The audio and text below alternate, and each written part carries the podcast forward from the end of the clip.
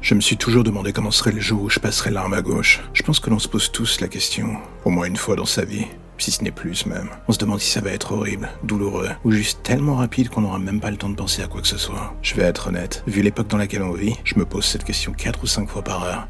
C'est vrai qu'une invasion zombie à l'échelle mondiale, ça n'aide pas vraiment à être serein niveau esprit. Je vis dans un quartier plus ou moins fortifié, donc je devrais même pas me poser la question. Mais la semaine dernière, on a découvert qu'un de nos voisins avait été mordu. Il avait voulu le cacher. Résultat, sa famille y est passée. Pas de chance de survie, un véritable carnage. Et ce qui me stresse le plus dans le fond, est-ce que c'était un voisin à trois maisons de la mienne? Ça aurait pu être moi, ma famille, ma sœur. La mort à notre époque est omniprésente, difficile d'y échapper.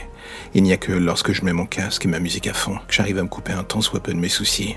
Que ça ne dure jamais vraiment longtemps, mais au moins dans ces moments, je redeviens presque sereine face au monde qui m'entoure. Mais depuis ce matin, j'ai ce pressentiment qui me tient au ventre, celui que le destin me court après.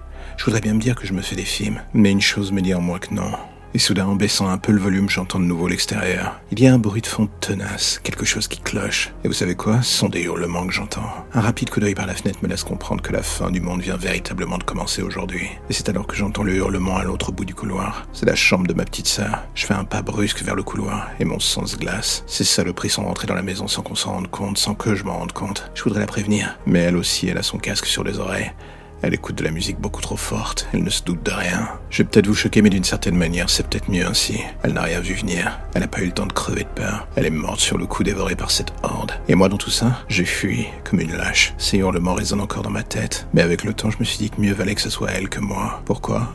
Ça voudrait dire que ce serait elle la vivante et moi la morte. C'est horrible de penser ça quand on parle de sa sœur, je l'admets, mais désormais la mort, c'est quelque chose qu'on préfère voir chez les autres plutôt que sur le pas de sa propre porte. J'avais vu les deux ce jour, je ne cessais de courir pour lui échapper. La question était jusqu'à quand? La réponse, j'en sais rien. Le problème c'est que cette saloperie a une véritable patience absolument déprimante, et j'ai peur qu'elle me rattrape un jour.